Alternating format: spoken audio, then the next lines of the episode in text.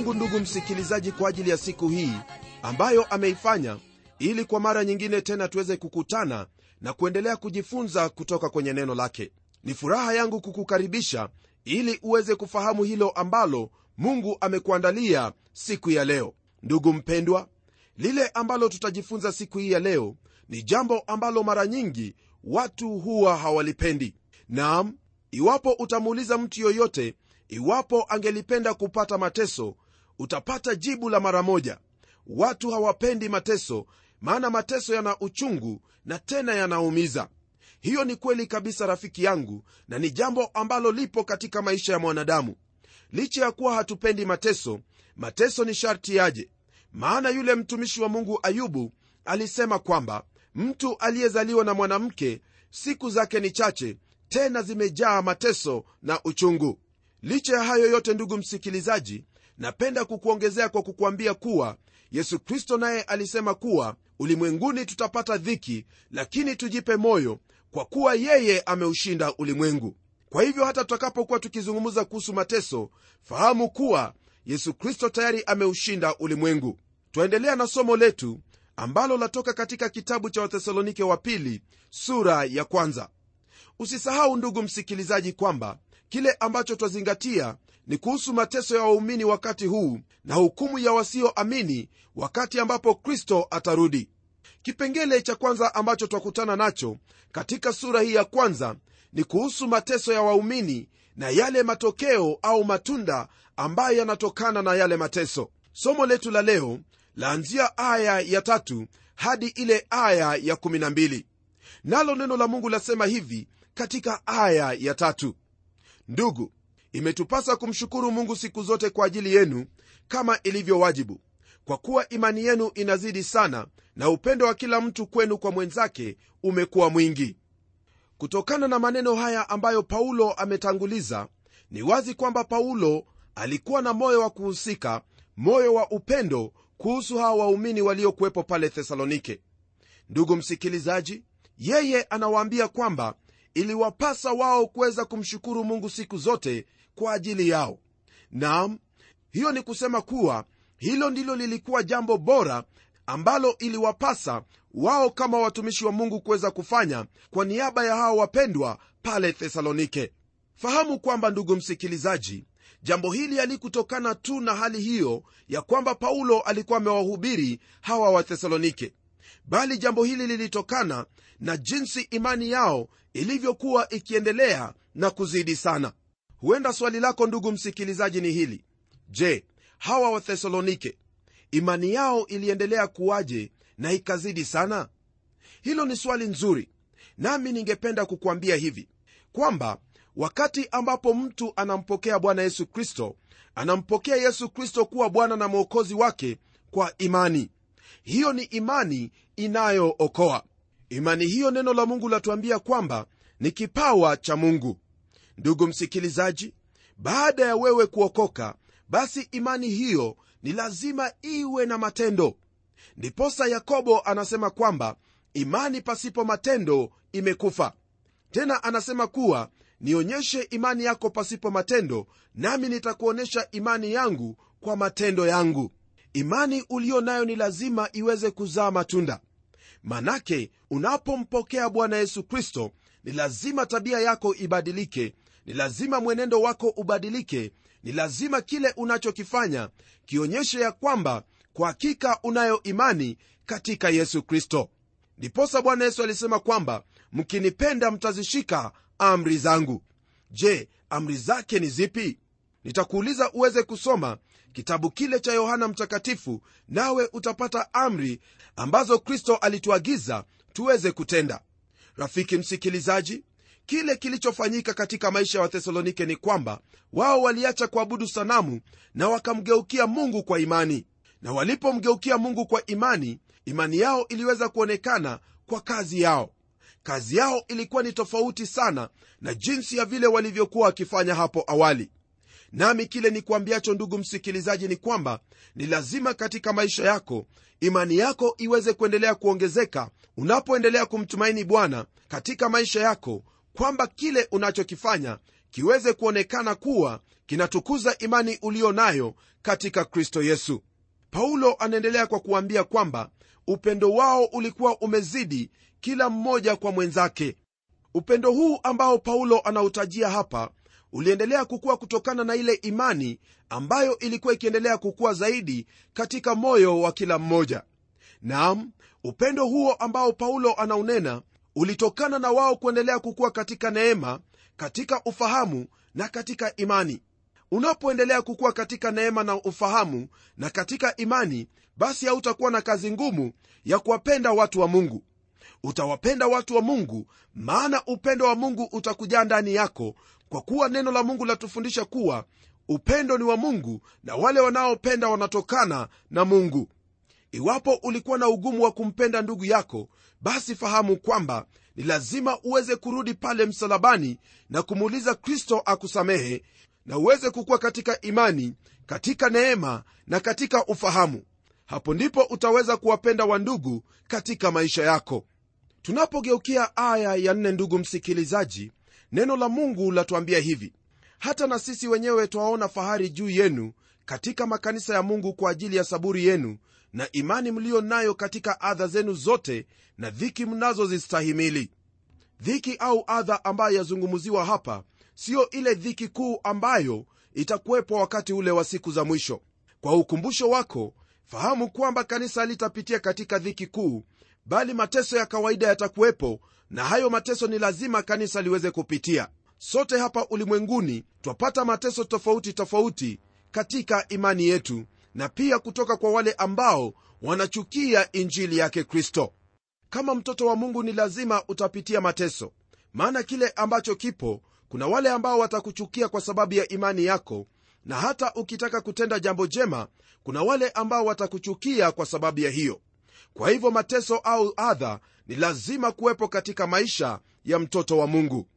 Rafiki yangu neno ambalo latumiwa hapa kama saburi ni neno ambalo ni la ajabu sana. Neno hilo lina maana ya kusimama au kustahimili.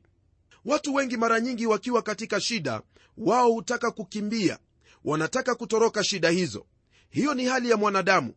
Lakini mtu ambaye ana saburi yuwaweza kuvumilia shida hizo zote na kuendelea kuubeba huo mzigo alio nao. Hawezi akautupa kwa sababu hataki kutupilia mbali wajibu wake waumini hawa wa thesalonike walikuwa ni ushuhuda wa kweli wakati huo wa utawala wa kirumi. Kumbuka kwamba thesalonike ulikuwa ni mji uliokuwa koloni ya kirumi na watu walikuwepo wakitoka katika koloni hiyo na kwenda pande zote katika ulimwengu ule. Kwa hivyo ushuhuda uliotoka mahali pale kuwahusu ni ushuhuda ambao ulisambaa kote. Msikilizaji saburi na imani ya hawa wakristo haikuweza kutikisika kwa sababu ya shida mateso na adha waliokuwa nayo. Taabu ndugu msikilizaji siyo jambo ambalo ni geni katika maisha yetu. Neno la mungu latuambia waziwazi kwamba tutakuwa na adha au taabu katika maisha haya. Jambo hili ni jambo ambalo mtume petro aliweza kulizungumza katika waraka wa kwanza wa petro sura ile ya 4 aya ya 12 naye alisema hivi kwa habari za mateso. Wapenzi msione kuwa ni ajabu ule msiba ulio kati yenu unaowapata kama moto ili kuwajaribu kana kwamba ni kitu kigeni kiwapatacho. Rafiki yangu wakati mwingine waweza kusikia wakristo wakisema kwamba sijui kwa nini mungu ameruhusu jambo hili kunipata mimi. Ni vyema nikufahamishe kwamba wazo kama hilo ni wazo ambalo siyo kweli hata kidogo kwa sababu kile ambacho wakipitia kuna wengine pia ambao wanapitia mateso kama hayo. Siyo jambo ambalo ni ngeni kwamba kuna hali ya kuteseka. Maana petro anaendelea kwa kusema hivi katika aya ya 13 lakini kama mnavyoshiriki mateso ya kristo furahini. Ili na katika ufunuo wa utukufu wake mfurahi kwa shangwe. Msikilizaji hilo ndilo ambalo lafanyika wakati ambapo unapitia katika mateso. Lakini petro anatupa tahadhari katika aya ya 15 naye anasema hivi maana mtu kwenu asiteswe kama muuaji au mwivi au mtenda mabaya au kama mtu ajishughulishaye na mambo ya watu wengine. Hiyo ni tahadhari ndugu msikilizaji kwa wale wote ambao wanajiingiza katika taabu na kusema kwamba wao wanateseka kwa sababu ya injili. La neno latuambia kwamba usiteseke kwa sababu ya kujishughulisha na mambo ya watu wengine au uwe mwizi au uwe ni mtu ambaye ni mtenda mabaya. Anaendelea kwa kusema hivi katika aya ya 16 lakini ikiwa kwa sababu ni mkristo asione haya bali amtukuze mungu katika jina hilo. Rafiki msikilizaji kuna tofauti kubwa kati ya kurudiwa na bwana ili kuweza kuwa na saburi na kuadhibiwa kwa sababu ya mabaya. Mungu huwarudi watoto wake ili waweze kuendelea kukua na kwamba waweze kuwa na saburi na tumaini katika yeye. Kwa sababu tumaini la starehe yetu halipo hapa ulimwenguni lipo wakati ule ambapo bwana yesu kristo atakaporudi mara ya pili. Tukigeukia aya hiyo ya tano ndugu msikilizaji neno la mungu lasema hivi. Ndiyo ishara hasa ya hukumu iliyo haki ya mungu ili muhesabiwe kuwa mwastahili kuuingia ufalme wa mungu ambao kwa ajili yake mnateswa. Jambo ambalo ningependa uweze kufahamu ni kwamba mateso ambayo wayapata sasa kwa sababu ya imani yako mateso hayo hayana uhusiano wowote na uokovu wako.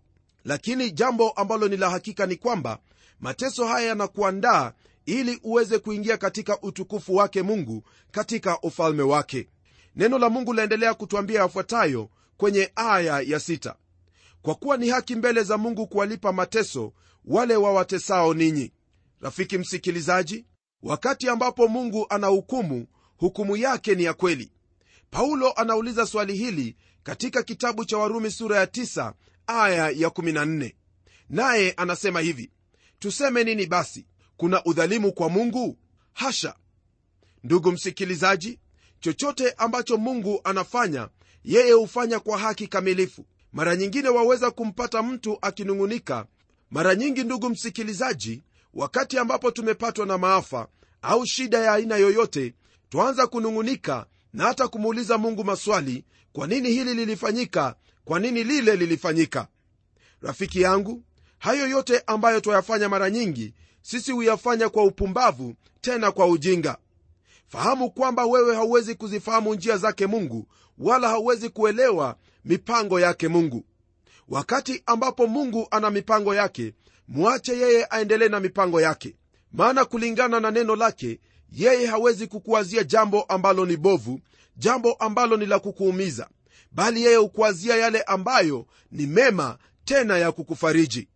Ni nani ambaye angelijua kwamba yusufu katika yote aliyoyapitia angelifikia mahali ambapo alifika? Hakuna. Huo ulikuwa ni mpango wake mungu kwa hivyo iwapo wapitia mambo ambayo ni magumu wewe endelea kumtumainia mungu maana mungu ana mpango ambao ni mzuri kuhusu maisha yako. Kwenye aya ya saba ndugu msikilizaji neno la mungu laendelea kwa kutwambia hivi na kuwalipa ninyi mteswao raha pamoja na sisi wakati wa kufunuliwa kwake bwana yesu kutoka mbinguni pamoja na malaika wa uweza wake. Rafiki msikilizaji andiko hilo latuambia waziwazi kwamba wakati utafika ambapo mateso yote yataondolewa. Mateso hayo yote yatakapoondolewa basi wewe ambaye umekuwa ukiteseka kwa ajili ya imani utalipwa raha wakati ambapo kristo atafunuliwa kutoka mbinguni pamoja na malaika wa uweza wake. Lililopo ni wewe uendelee kustahimili jinsi wale wathesalonike walivyofanya. Maana yale waliyoyapata ndiyo ambayo pia yatupata sisi na kwa hivyo hamna haja ya kukata tamaa usikate tamaa kwa sababu ya yale ambayo yanakupata leo hii. Maana dhawabu yako ni kuu mbele zake bwana hasa wakati atakapofunuliwa. Tunapogeukia aya ya 8 na 9 ndugu msikilizaji neno hili la mungu latuingiza katika kipengele kingine ambacho chanena kuhusu hukumu ya wale waovu wakati ambapo kristo atarudi. Neno la mungu lasema hivi katika aya ya 8 na 9 katika mwali wa moto huku akiwalipiza kisasi wao wasiomjua mungu na wao wasioitii injili ya bwana wetu yesu watakaoadhibiwa kwa maangamizi ya milele kutengwa na uso wa bwana na utukufu wa nguvu zake.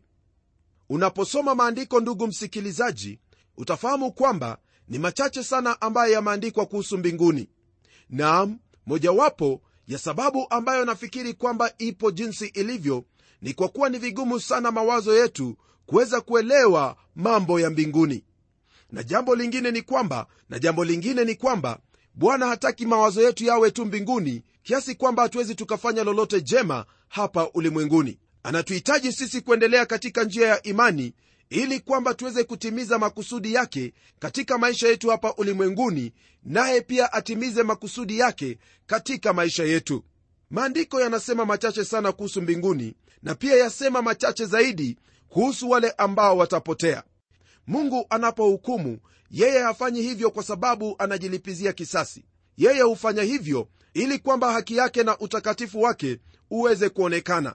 Hakuna lolote katika maandiko ndugu msikilizaji ambalo laweza kutosheleza hali yetu ya kutaka kujua kuhusu jehanamu lakini kile ambacho tumepewa ni onyo peke yake usije ukawaza ndugu msikilizaji kwamba kwa kuwa machache yamesemwa kuhusu jehanamu kwa hivyo jehanamu haipo.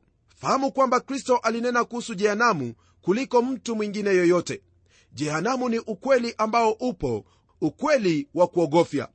Usijaribu kukisia ndugu msikilizaji au kujaribu kupuuza maandiko haya.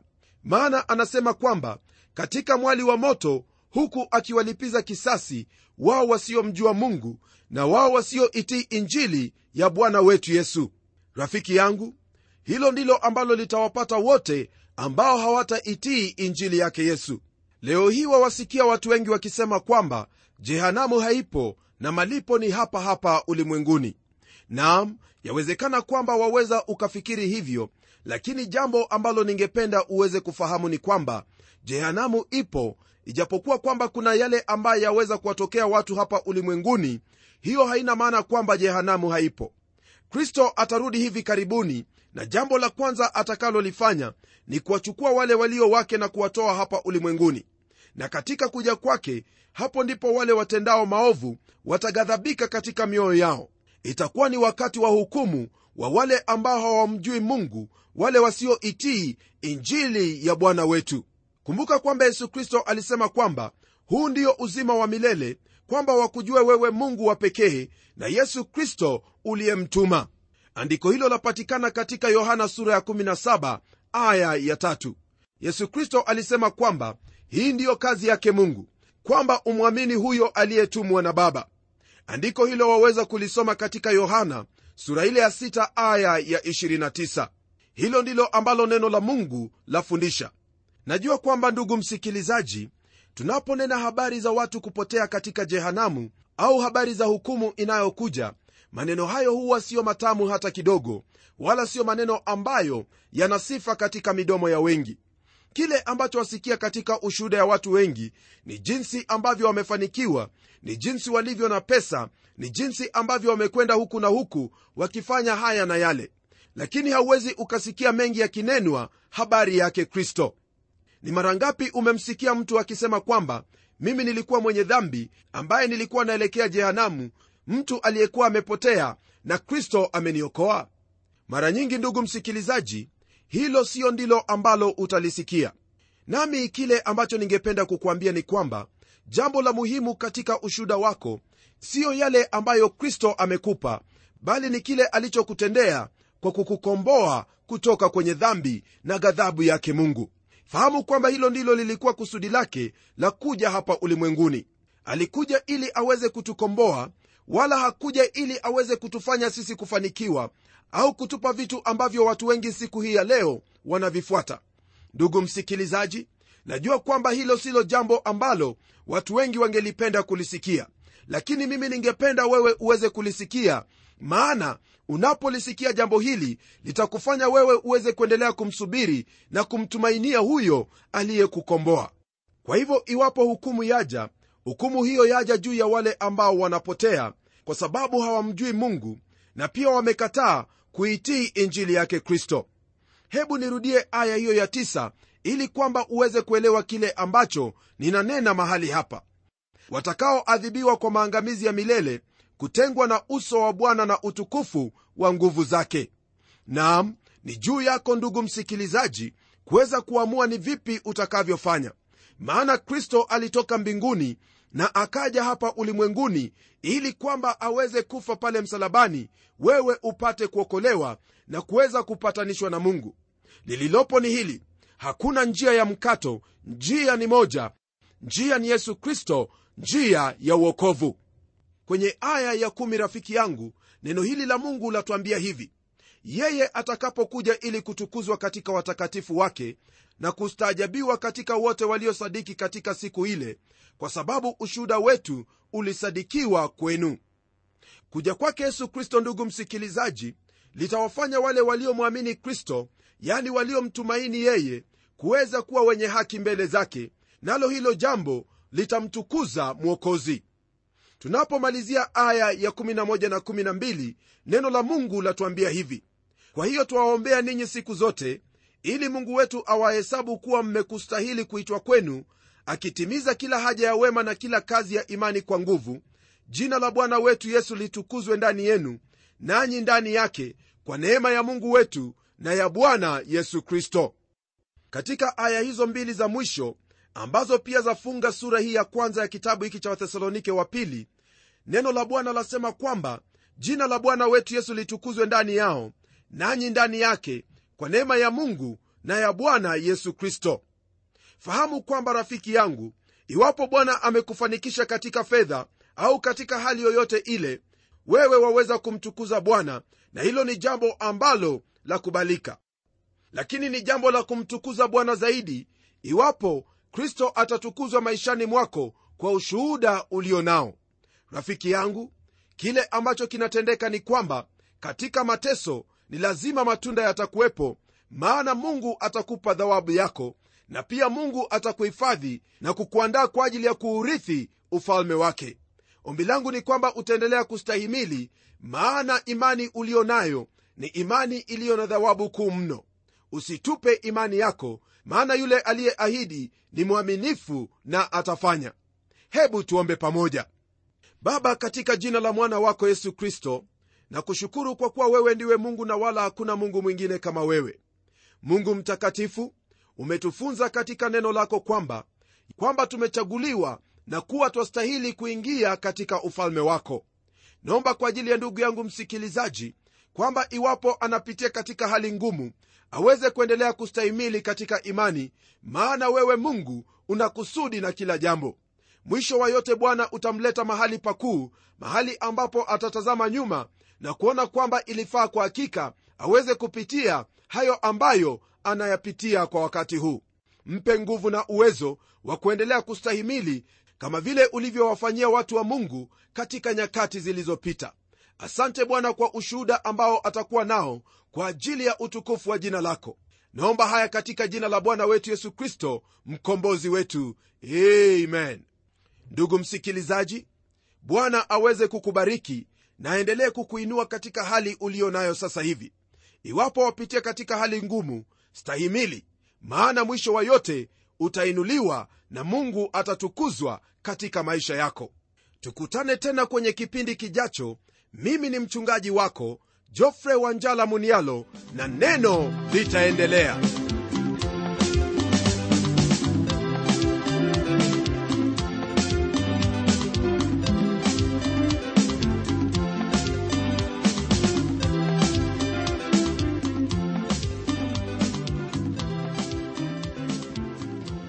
Kufikia hapo msikilizaji wangu najua kwamba baraka umezipokea na iwapo una swali au pendekezo uitume kwa anwani ifuatayo. Transworld radio sanduku la posta ni 21514 nairobi kisha uandike code namba ambayo ni 00505 kenya. Nitarudia tena.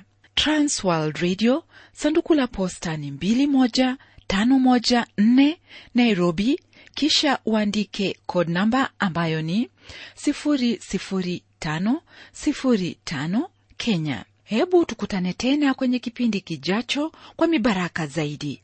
Ni mimi mtayarishi wa kipindi hiki Pamela Omodo nikikuaga kwa heri na neno litaendelea.